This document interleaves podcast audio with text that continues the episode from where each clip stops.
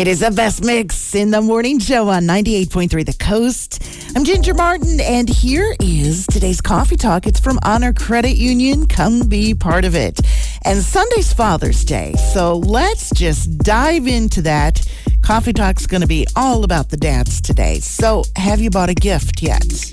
If not, you you are in the majority. Studies show that most people scramble to buy a gift for dad on the Friday or Saturday before Father's Day. And some of those desperation gifts include a world's greatest dad mug or a grilling apron. You know, if you're a dad, let us know what you really want as a gift on the Coast Facebook page. More fun facts about Father's Day include this Americans are expected to spend a record $22.9 billion on Father's Day this year. That's more than double what we spent over the past 12 years.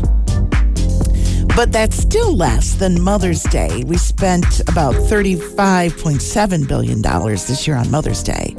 Father's Day does have an official flower. I didn't know this. It's a rose. Red roses signify your father is still living, white roses indicate your dad has passed. And Father's Day did become official in 1972.